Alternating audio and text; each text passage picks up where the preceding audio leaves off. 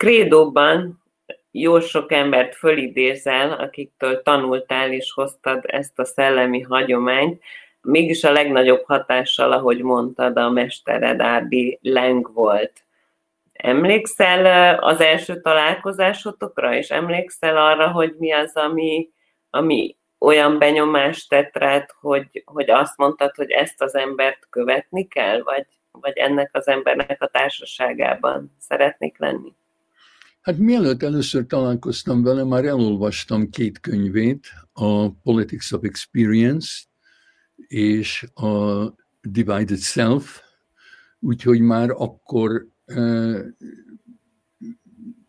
éreztem, hogy ilyet még senkitől sem olvastam, úgyhogy már nyitva voltam rá, de az Erik Fromm például, őtől is olvastam több könyvet, és ő is olvasva remek volt, nem tudtam volna választani a kettőjük között.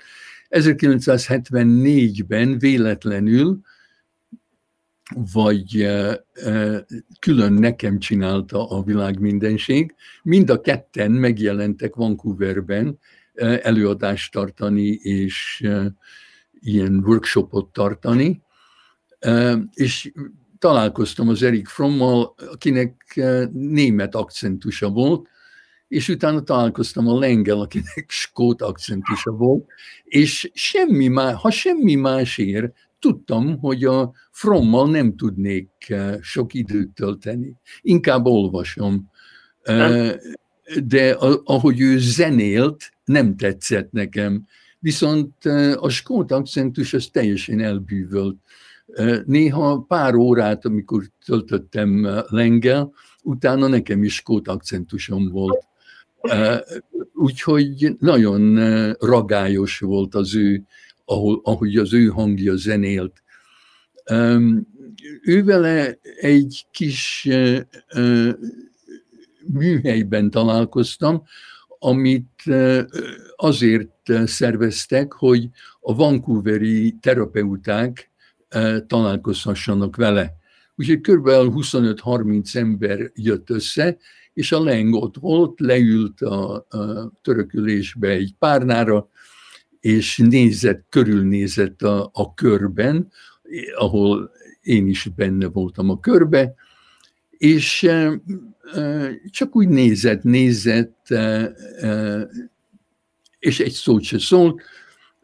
Nagyon várták a, az emberek, hogy mit fog mondani, úgyhogy volt magnójuk, majdnem mindenkinél volt egy magnó, és 30 perc után, amikor csak csendet vettek föl, hallottam, fordították a, a, a szalagot e, e, a következő 30 percre, és akkor sem mondott semmit. Úgyhogy körülbelül másfél óra után e, valaki mondta, hogy hát mi van. Úgyhogy egész más volt, mint a, a, amit eddig, addig a pillanatig tapasztaltam. De hát ő akkor se szólt semmit, és valahogy nem tudom, hogy hogy történt, valaki oda ment hozzá, és elkezdtek birkózni. És ezt meg azt csinálták, és akkor láttam, hogy ő csak, ő, ő nem fog beszélni. Ő, ő gondolta, hogy hát itt, itt van 25 okos ember, hát majd csak felhasználják az időt e, valamire. És akkor láttam, hogy ha, ha valamit akarok, akkor nekem kell oda menni hozzá. És akkor oda mentem hozzá, és mondtam, hogy játszunk vörös pacsit.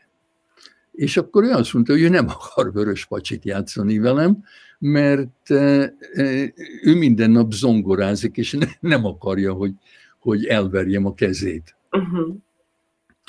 De abból az jött ki, hogy leültünk egymás, egymással szembe, közel, néztünk egymás szemébe, és akkor emlékeztem, hogy olvastam valahol, hogy a Ram Dásszal, a, a Richard Alpertel, aki a Timothy Leary-nek volt a barátja, egyszer a Leng találkozott vonaton, és mind a ketten bevettek LSD-t, és mélyen egymás szemébe néztek, és néhány órán keresztül csak ezt csinálták. Hát gondoltam, itt most nincs LSD, de hát akkor nézek a szemébe. És akkor elkezdett dúdolni,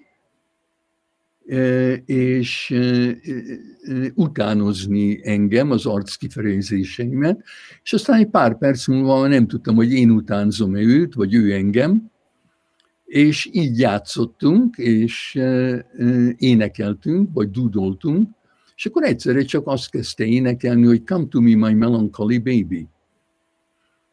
Come to me, my melancholy baby. És akkor azt nagyon odafigyeltem, és ennek egy olyan hipnotikus ereje volt, mert azt mondja, az azt jelenti, hogy gyere hozzám, melankolikus pici baba. És éreztem, hogy valamit, valamit megérzett bennem, de én is láttam benne, ez a melankólia. Később, mikor beszélgettem vele, azt mondta, hogy aki nem melankólikus, az őrült. Hogyha az őrület az, hogy az ember elveszti a kapcsolatát a valósággal. Szerintem aki kapcsolatban van a valósággal, az szomorú, az melankóliás. Mert, mert ami van, már ha nem más, hogy minden pillanat az utolsó, hogy soha többé nem lesz ez a pillanat, hogy állandóan mindent elveszítünk, hogy soha nem lehet megismételni semmit, az már magában szomorú. És hát még egy darabig játszottunk, aztán elköszöntünk.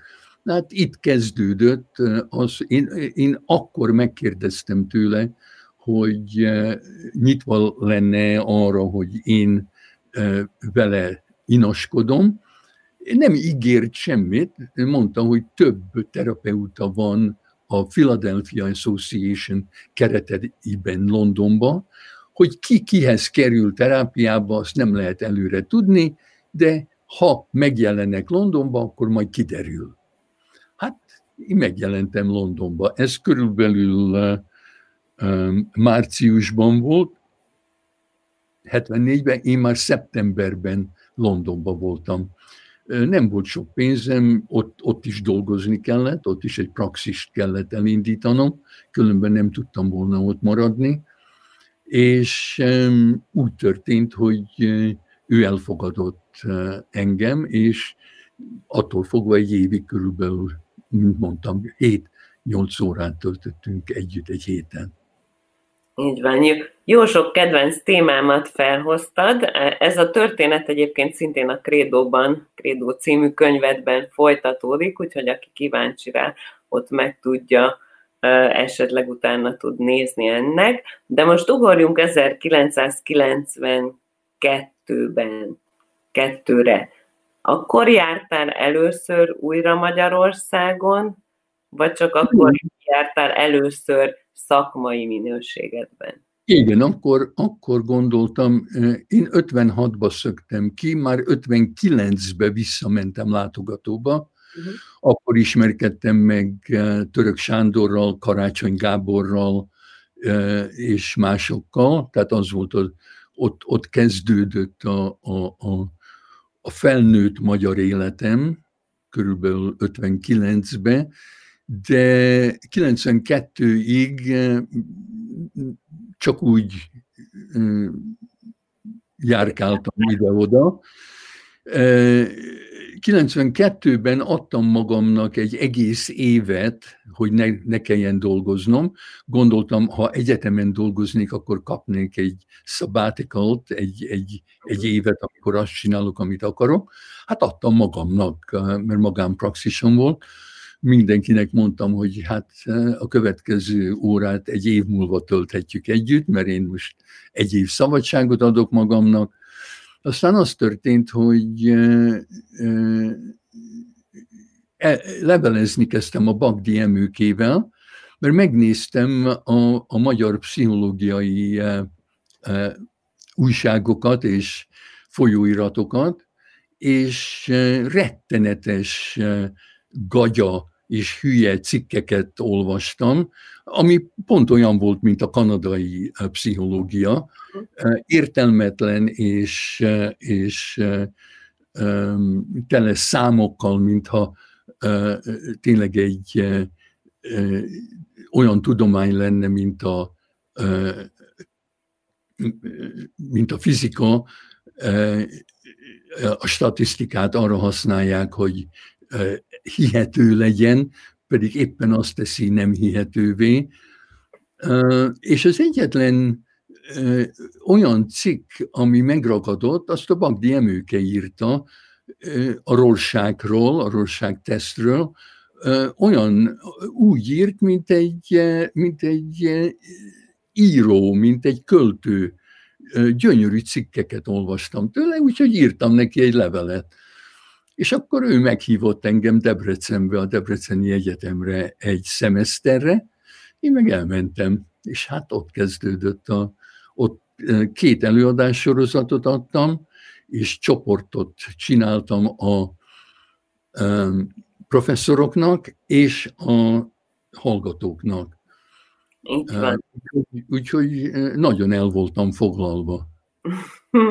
Hát ez a tudatállapotok szivárványa, ugye? Ez a 11 részes sorozat, amit a hallgatóknak készítettél, ennek a felújított, javított, újra szerkesztett változatával ajándékoztunk meg most a 80. születésnapodra. Te sem tudtál róla, ezt azért áruljuk el a, az olvasóknak, hogy András sem tudta, hogy készül ez a könyv, ez egy teljes meglepetés volt, de remélem, hogy nem okoztunk ezzel rossz meglepetést. Nem, nagyon, nagyon meg voltam hatva. Gondoltam, hogy ezután most már nyugodtan meghallhatok. Hát, eh. Nem. Még, még vannak terveink. Még vannak terveink veled. Szóval, hogy hogyan készültél erre? Azért ez egy nagyon komoly mű, úgy gondolom, akinek a kezébe volt bármelyik kiadása is. 11 előadás, elég tömör, nagyon sok gondolat van benne, nagyon sok mondani való, tehát ez már önmagában erre felkészülni sem lehetett egy könnyű dolog, nem hogy megtartani. Arra vagyok kíváncsi, hogy, hogy emlékszel, hogy, hogy hogyan, milyen témákat vettél elő, vagy mit gondoltál, hogy, hogy ezek itt működni fognak. Volt-e olyan közte, amit kifejezetten magyar közönségnek hoztál? Én, én, én mint általában komolyan vettem, amit több, több helyről jött hozzám ez az üzenet, hogy az akaratnak csak egy igazi dolga van, akarni, nem akarni. Uh-huh. Úgyhogy én, én nem tervezek, én nem, már akkor sem. Én elhatároztam, hogy mert, mert osztályozni kellett a hallgatókat, tehát ez egy rendes egyetemi kurzus volt. Ami, én gondoltam, hogy nem azt akarom elbírálni, hogy mire emlékeznek a hallgatók, és mit, mit tudnak, hanem inkább azt, hogy mennyire szabadon tudják kifejezni azt, amit nem tudnak, ami érdekli őket. Tehát az elején azt mondtam, hogy minden előadás után mindenki adjon be egy csomó kérdést. Nem, nem, nem feleletet, nem választ, hanem kérdezzenek. És a következő előadást azt az ő kérdéseikre fogom alapozni. Úgyhogy persze, hogy ez magyar, magyaroknak lett, mert, mert magyarok voltak a hallgatók, és a, a, az, az első előadás után minden előadás tulajdonképpen válaszoltam azokra a kérdésekre, amiket nekem adtak a, a hallgatók. És én számon tartottam, hogy ki, ki kérdezett, és ki hogyan kérdezett, és aztán a végén mindenki a legjobb jegyet kapta, mert mindenki megtanult jól kérdezni. És ezt értékelted. Ez már önmagában meglepte őket.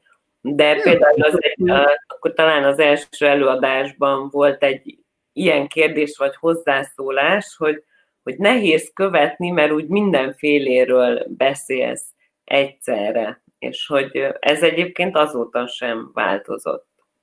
Igen, és ezt, ezt is a Lenktől tanultam, vagy legalábbis volt erre tehetségem, csak azt hittem, hogy ezt nem szabad csinálni, de a, a Leng magyarázta el először, nyíltan ő is előadás keretében beszélt arról, hogy a férfi patriarkális gondolkodás az lineáris, de nagyon szűk, és egyáltalán nem szabad. Aki nyugati egyetemet végzett, az tud lineárisan gondolkozni, mert aki nem, az nem kapja meg a diplomáját. Tehát a Leng már túl volt azon, ő már bebizonyította, hogy tud lineárisan gondolkozni, de nem élvezte. És akkor ő úgy, úgy beszélt, és arról beszélt, hogy a nők szőnek. Tehát vagy, vagy úgy gondolkozott, hogy az, van például a point, pointillism, az egy olyan festészet, hogy, hogy színpontokat tesz fel az ember, és akkor egyszerre egy bizonyos ponton a gestalt kilép a, abból, ami először csak egy csomó pont. És a, a szövésben, amikor, amikor egy nő a szövőszéknél ül, akkor mindig egy új szál, egy új szín, vagy így, vagy úgy jön be, de amikor kész van, akkor lehet látni a képet, hogy tulajdonképpen mit, mit, mit is, mi jön ki belőle. És ott tanult, vele tanultam meg, hogy ha az ember szabadon engedi magát, és asszociál, és rábízom magam valami nagyobbra, mint az én félelemtől irányított lineáris gondolkodásomat, akkor sokkal gazdagabb lesz az egész, ha én és mások türelmesek, és megvárják azt a pillanatot, amikor képé válik a, a káosz. Mhm. De erre nem mindig van türelmünk, sőt, arra is emlékszem, ez pedig az én személyes élményem, hogy az első interjúban, amit készítettem veled, körülbelül a harmadik kérdésnél figyelmeztettél erre, hogy te úgy gondolkodsz, mint egy férfi, vigyázz. Vagy valami hasonló, amikor a meséket próbáltuk megfejteni, még a barna tehén kapcsán, és az nekem azóta mindig bevillan, hogyha ha elkezdek utána menni valaminek, hogy jó-jó, de nem biztos, hogy ezt kell követni. Szóval ez is egy ilyen érdekes élmény. Lehet, lehet. Én nekem, én nem vagyok, nem, nem ellenszembes nekem a lineáris gondolkodás, de, de én, én már inkább nem. És most már nem kell, mert nem kell vizsgáznom. Én egyszer már nagyon régen rájöttem, hogy azért jó vizsgázni, és addig jó vizsgázni, amíg eléri az ember azt a pontot, ami után már senki nem meri őt vizsgáztatni. Megkérdezni még egyszer valamiről. Oké, okay, még, még valamit szerettem volna itt a könyv elejéről rögtön felidézni. Az első előadásod úgy kezdődött, hogy szkeptikus vagyok, kételkedem, hitetlen vagyok, és semmit sem hiszek el. Főleg azt nem, amit mondanak nekem, vagy amit olvasok sőt, még a saját élményeimet se hiszem el. Vagyis magukat az élményeimet elhiszem, csak abban kételkedem, mit jelentenek. Annyira szkeptikus vagyok, hogy mindent megkérdőjelezek. Ezzel kezdted az első előadást, és aztán rögtön elmesélted a Lenk történetét, aki olyan hat éves koráig hitt a Mikulásban, amíg egyszer a szülei lelőtték a point, hogy így mondjam, hogy, hogy ők a Mikulás, és, és hogy Leng ekkor vált szkeptikussá. Te emlékszel, mikor kezdted el megkérdőjelezni a dolgokat? Nem, nem emlékszem, hogy mikor. Nekem nem volt olyan tiszta, mint a lengnek, de nagyon örültem, amikor a lengen keresztül rájöttem, hogy ez egy tradíció, a, a szkepticizmus, hogy az ógörögök között a szkeptikusok voltak a, a terapeuták, ők beszélgettek azokkal, akik szenvedtek, és azt mondták, hogy azok szenvednek, akik dogmatikusak. Úgyhogy a, az úgynevezett beteg, a paciens az mindig dogmatikus, és a terapeuta, a jó terapeuta az mindig szkeptikus. Több filozófus, Wittgenstein például, azt mondta, hogy a filozófiának semmi jelentősége nincs, ha nem terápia tulajdonképpen, ha nem teszi az embert boldogabbá, vagy nem hozza az embert közelebb a valósághoz. A, a görög szkeptikusoknak a legfontosabb kérdése az volt, hogy biztos vagy benne. Tehát a, a dogmatikusok mindig azt mondták, hogy hát ez van, és ez így van, és ez az igazság. És a, a szkeptikus mindig azt mondta, biztos? Abszolút, biztos vagy benne. Úgyhogy ők nem állítottak semmit. Amiről, amit írtam, amit most felolvastál, az onnan is ered, hogy az első beszélgetésem, szupervízori beszélgetésem a Lengel, amikor már Londonban voltam, és beleegyezett, hogy a terapeutám és a szupervízorom lesz, akkor elkezdtünk beszélgetni az LSD élményeinkről, ő az övéiről, én az enyéimről, és akkor egy bizonyos ponton megkérdezte tőlem, hogy eh, hát biztos vagyok-e abban, amiről mi beszélünk. Hát olyan dolgokról beszéltünk, hogy van az az élmény, amikor minden egy pontba eh, eh, összpontosul, és akkor rájövünk arra, hogy hogy csak egy valami van, és hogy mi pici részei vagyunk annak a nagy egynek például. Vagy beszéltünk arról, hogy meg, meg lehet halni, és akkor semmi nincs, mert mi nem vagyunk, mert meghaltunk, és akkor fel lehet támadni, és hogy az mi? A keresztrefeszítés, a közötte lévő idő, és, és a feltámadás. És mind a ketten megállapodtunk abban, hogy elhisszük egymásnak, hogy ezek az élmények léteznek. És akkor ő kérdezte, ami nekem addig nem jutott eszembe, hogy és mit jelent? És mit jelentenek ezek az élmények? És akkor rájöttünk, hogy legalábbis én rájöttem, ő már előbb, hogy soha egy ember nem fogja tudni, hogy az élménye mit jelent. Mert vannak olyan tudatállapotok, mint például az álom, vagy hipnotik, hipnotikus uh, uh, tudatállapotok, amiben nincs semmi jelző, hogy álmodom, annyira valóságosnak tűnik az élmény, és akkor egyszerre teljesen meglepően fölébred az ember, és eltűnik az a valóság, és egy másik valóságban találom magam. Van ez a um, kis um, um, pár szó, ami azt mondja, hogy a, a kínai császár azt álmodta, hogy egy pillangó.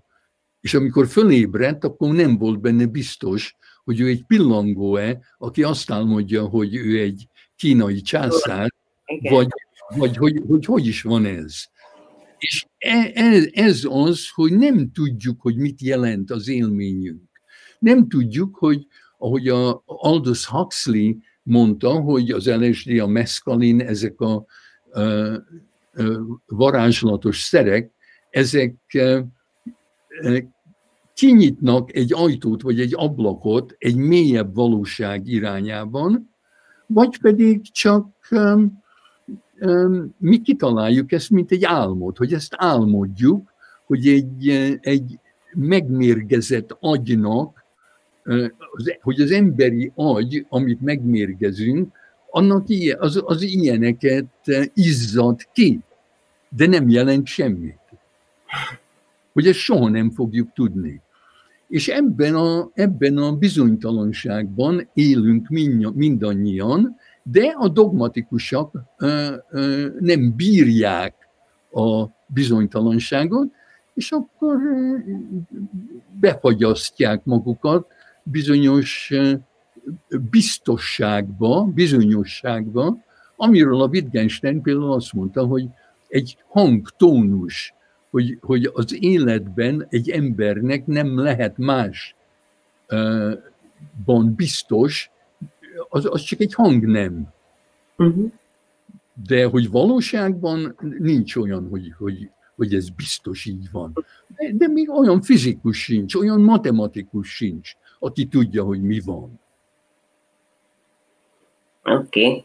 Szerinted legalábbis ezt írtad szintén még ebben az első előadásban, hogy mindannyian nagyon mély hipnózisban élünk. Az a kérdés, hogyan lehet fölébredni. Nekem az a kérdésem, hogy te milyen módokat találtál, vagy tapasztaltál meg, amelyeket fölébredést, vagy ébredést hoztak neked? Um, fontos, hogy, hogy kimondjam, hogy eddig az a tapasztalatom, hogy egy ember nem tud fölébreszteni egy másik embert. Aha. Tehát ez, ez nem lehet egy, egy, egy projekt, hogy, hogy gyere hozzám és föl, fölébresztlek. A, a legjobb, ami megtörténhet, az az, hogyha valaki véletlenül fölébred, akkor azt az embert ne altassák el azok, akik körülötte vannak. Ez gyakran eszembe jut, hogy amikor a gyerekeim picik voltak, akkor egy ilyen arketípusi küzdelem alakult ki köztük és a szüleik között. Mert mi az anyjuk meg az apjuk aludni akartunk többet, mint ők. Tehát mi akartuk, hogy aludjanak el korábban, mint ők el akartak aludni, és amikor fölébredtek, akkor azt akartuk, hogy menjenek vissza aludni, mert még mi tovább akartunk aludni. Nehéz aludni valaki mellett, aki már fölébredt. És akkor van a harc hogy az alvók elaltatják azokat, akik fölébrednek, vagy akik fölébrednek, felébresztik azokat, akik alszanak.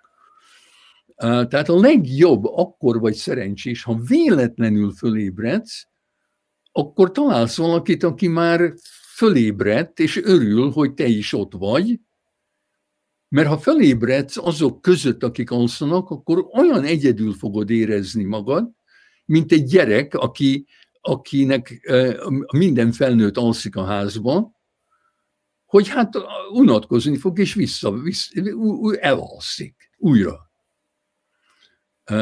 Amikor én a hipnózist tanultam, akkor engem nem az érdekelt, hogy hogy vigyek valakit hipnózisba, hanem hogy rá lehet-e jönni, hogy milyen poszthipnotikus szugessziókat raktak belénk, amiről nem is tudunk már, de automatikusan engedelmeskedünk nekik.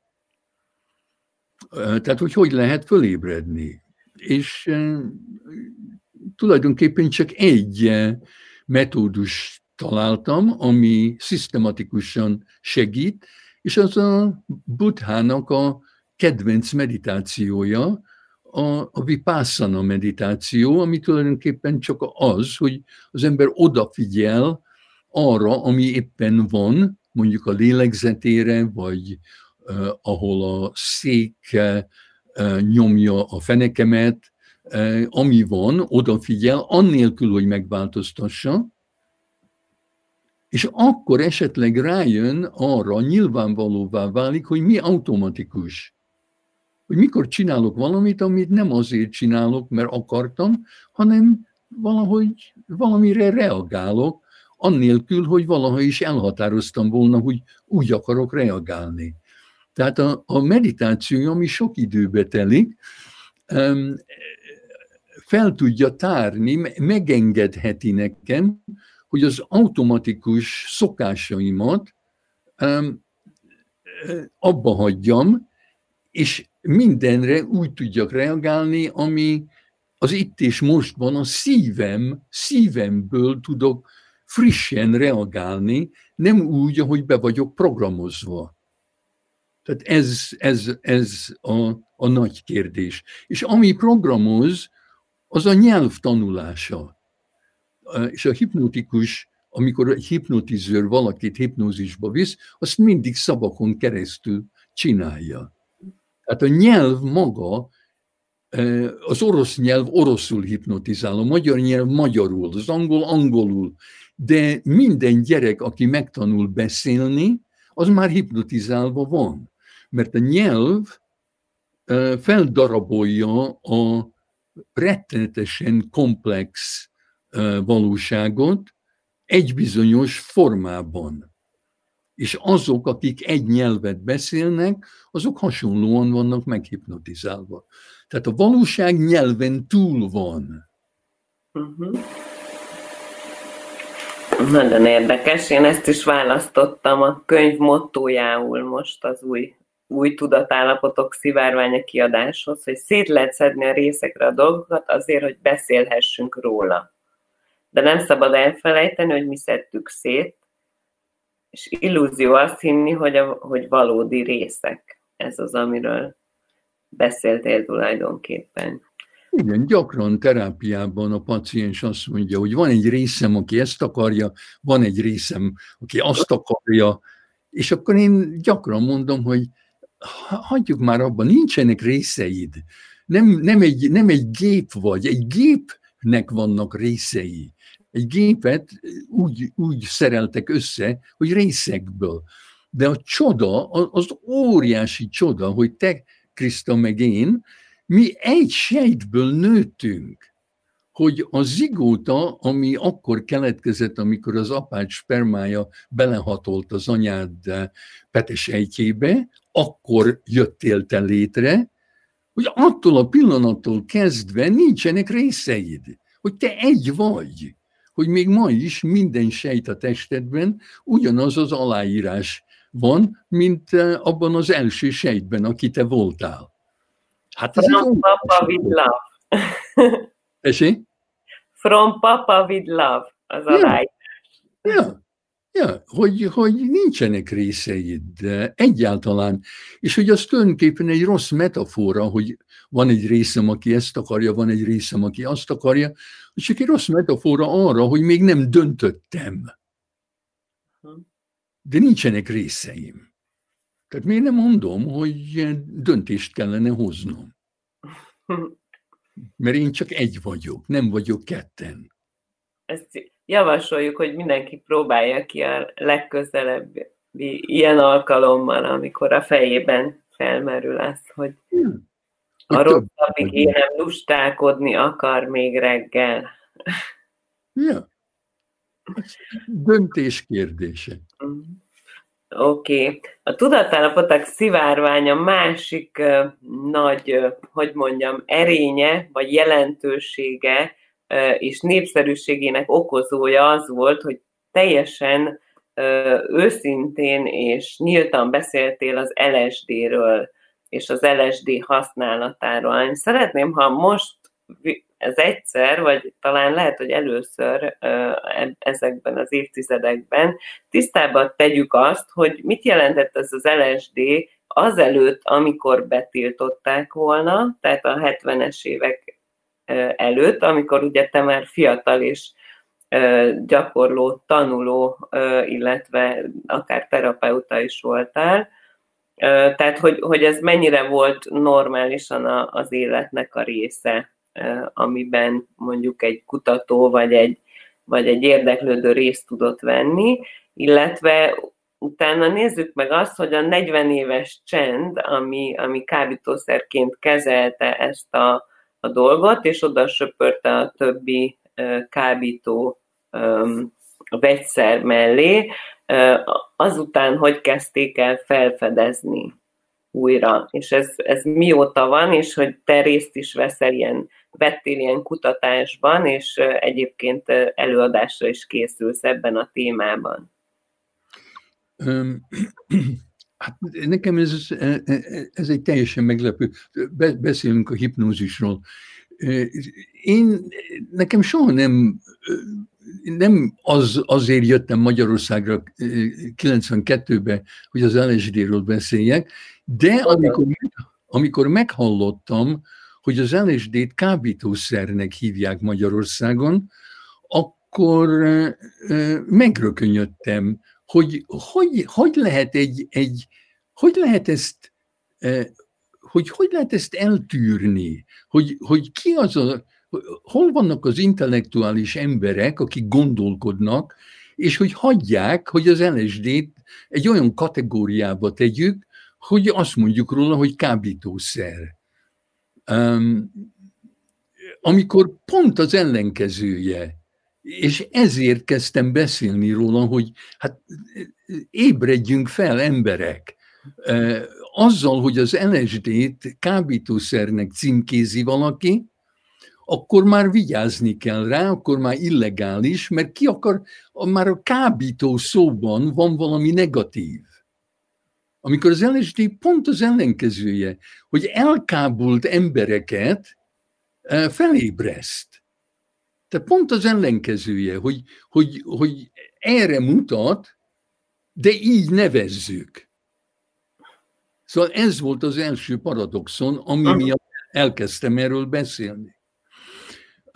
Amikor én 1969-ben először megérkeztem Vancouverbe, mert addig tíz évig Torontóban éltem, amikor 69-ben megérkeztem Vancouverbe, itt volt egy kórház, a Hollywood Hospitalnak hívták, ahol semmi más nem csináltak, csak LSD terápiát. És ez legális volt.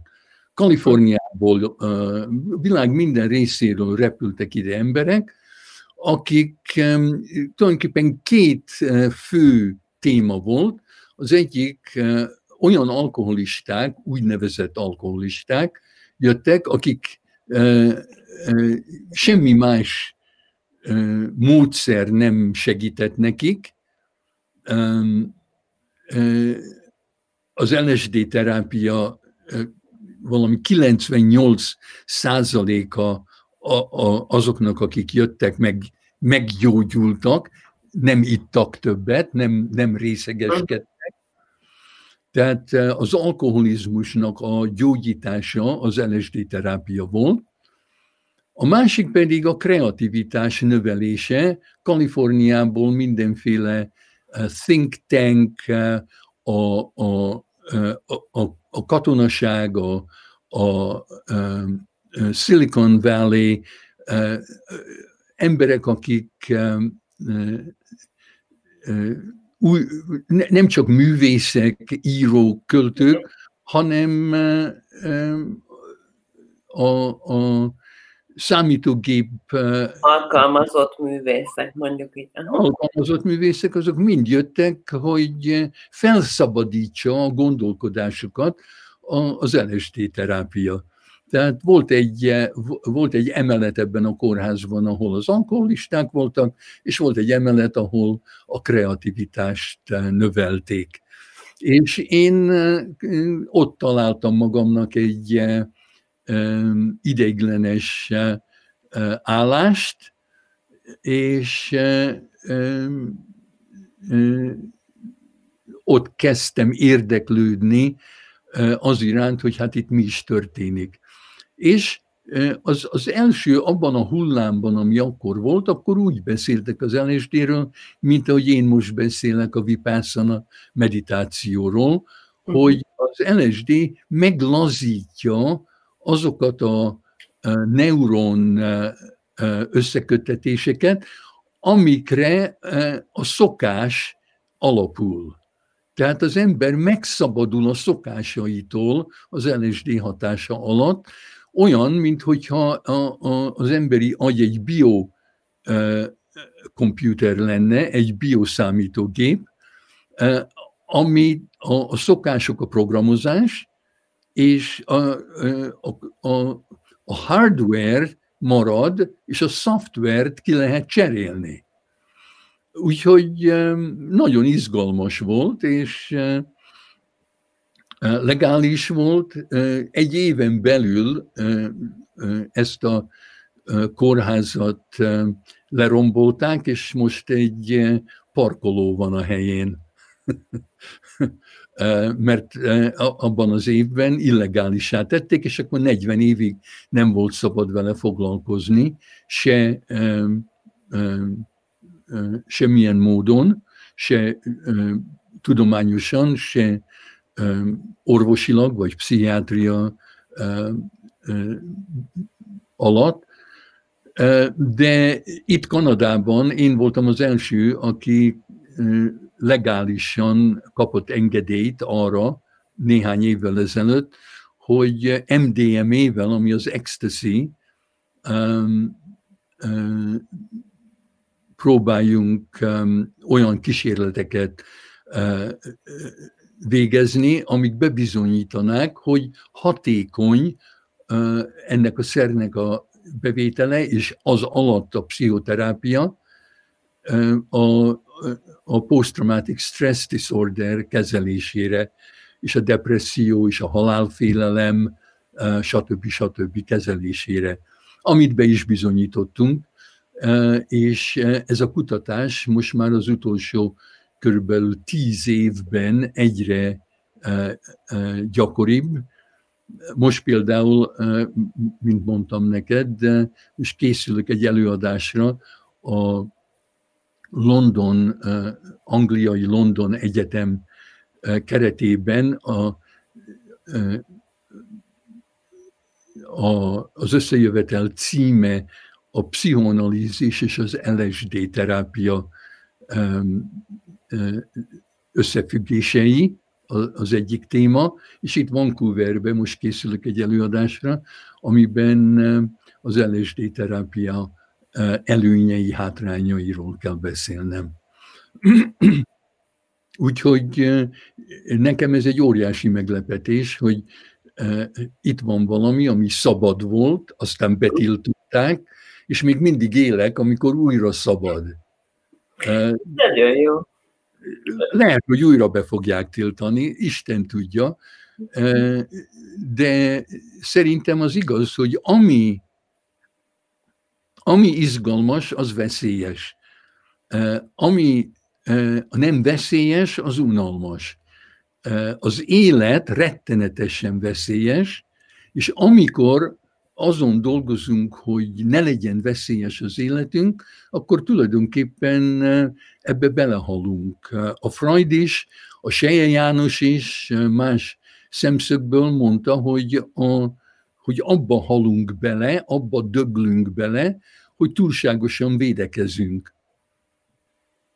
Az élet, az élet nagyon veszélyes, a halál az teljesen biztonságos. Még visszatérve egy picit ide a pszichedelikus terápiákhoz, követted ezt, hogy hogyan, hogy lehetett ezt elővenni, ezt a témát? Hogyan kerültek, vagy előkerültek egyáltalán ezek a régebbi eredmények, amit még a 60-as években egyre inkább, egyre inkább előkerülnek, de azt hiszem, hogy az ember így szociológiailag akarja megérteni, hogy mi történik, akkor angolul úgy mondják, van egy kollégám, aki amikor valamiről nem értem, hogy mi van, akkor azt mondja, hogy follow the money, hogy kövesd a pénzt. Yeah. Az mindent megmagyaráz. Az amerikaiak a rengeteg háborúban, amiben ők részt vettek, és küldték a fiatalaikat, hogy brutalizálva legyenek. Azok, akik visszatérnek, hát azok traumatizálva vannak, és rengeteg pénzbe kerül az ő terápiájuk, és nem hatékony a terápia. Uh-huh. Nem tudnak, nem tudnak aludni, nem rémálmaik vannak, öngyilkosok lesznek, rettenetesen szenvednek azok, akik traumatizálva voltak ezekben a háborúkban, és ezt mind az állam fizeti ezeknek a, a, a pszichiátriai kezelését, ami nem hatékony. És itt kezdődött el az, hogy ö, ö, illegálisan a, a, a radár alatt volt egy-két merész terapeuta, aki például extaszival, MDMA-vel kezelt ilyen ex-katonákat, és egy-két alkalom után tudtak aludni, és nem voltak rémálmaik, és integrálódtak a, a, a, a családjukba, és nem rettegtek. Tehát óriási változások történtek rövid idő alatt. Na hát itt akkor rájöttek, hogy ha ezt legalizálnák, akkor sok boldogtalan ember, aki nekik rengeteg pénzbe kerül, meggyógyulna, és akkor adót fizetnének, és nem táppénzt kérnének. Úgyhogy szerintem ez, ez fordította meg az egészet. Igen, mindig a legegyszerűbb megoldás az, ami működik. Amire én még kíváncsi lennék, hogy 1992 Magyarország, és mondjuk 2019-ben jártál talán, 18-ban jártál utoljára Magyarországon. Mhm. Mi az, ami olyan nagyon feltűnően eltérő volt, vagy észrevettél, hogy, hogy más a helyzet? Hát nézd, nem tudom, én nem, nem tudok, akarok politizálni, mert csak úgy a, csak a, a, a lábujjaim vannak benne a magyar politikában, de valahogy az a szubjektív érzésem, hogy egy, volt, volt egy idő, amikor nagyon pozitív volt a hangulat, ahol úgy tűnt, hogy az emberekkel tudnak lélegezni, és egy, egy valódi demokráciának volt lehetősége, és így az a, az a általános depresszió, amit én 56 előtt éreztem mindenhová, ahova mentem Magyarországon, az eltűnt, az, az felszívódott, volt remény. De mostanában minél az utolsó néhány évben egyre sötétebbnek érzem a hangulatot megint. Uh-huh. Hogyha visszatértünk volna oda, ahonnan elindultunk hogy, hogy nincs szabad beszélgetés, nincs sok ember reménytelen, nehéz a megélhetés, és növekszik a depresszió. Én úgy hagytam ott Magyarországot 56-ban, hogy mint hogyha a legtöbb ember ivott volna, alkohol volt a, a, a, a drog, ami a, a fájdalmat csillapította, és gyakran csendesen sírtak a, a, a, a sörbe. Ez volt, ez volt Magyarország. És úgy tűnik, hogy ez egyre közelebb kerülünk vissza ide icipicit ismerősen hangzik, amit mondasz, akkor hm. meg kell nézni, hogy hányat írunk megint. Hm. Még elég fiatal voltál 56-ban, de nem tudom, hogy érzékelte, de vagy utólag így visszatekintve, hogy mi az, ami kimozdította ott az embereket? Mi az, amitől ott tudott egy forradalom, vagy forradalom jelleget öltő nem tudom, ez mindig egy csoda, hogy, hogy mi volt 48-ban, mi volt 56-ban. Én 56-ban a harmadik gimnáziumban voltam, emlékszem, szép októberi nap volt, És én annak örültem a legjobban, hogy, hogy hazamehettem, hogy ne, nem kellett ott maradni a gimnáziumba. Hogy, hogy forradalom van, nem kell iskolába járni. Hát ez volt a legjobb. Az én látóköröm nagyon szűk volt. Úgyhogy nem, nem tudom, hogy pontosan mi, de a szavak, hogy, hogy a szolidaritás hogy történik, az, az egy nagyon érdekes dolog, hogy egyszerre összefognak az emberek. Egyszerre, mintha összehangolódnának. Amíg, amíg mindenki külön van, akkor van egy olyan káosz, és akkor egyszerre csak egy dallam jön a káoszból, és amikor az emberek együtt énekelnek, amikor az emberek egyet gondolnak, hát akkor, akkor óriási az erő, és akkor nincs megállás. Valahogy ott is a szavakon, szavakkal kezdődött. Az írók, a költők, a, a diákok, egyszerre másként beszéltek, mást énekeltek, más volt a, az összhang, és egyszerre ott volt a forradalom. Talán egy varázsütésre felébredtek. Ja, addig, amíg újra keményen el nem altatták őket. Amikor én már elmentem karácsony és új év között, akkor már vége volt. Akkor már, már megölték a legjobbakat, és újra volt, ott volt az elnyomás. Újra álomport szórtak a szemünkbe. Nagyon-nagyon szépen köszönöm, András, hogy velünk töltötted ezt a mai kora estét. Nagyon-nagyon várunk, hogy jövőre élőben hallhassunk, találkozhassunk veled.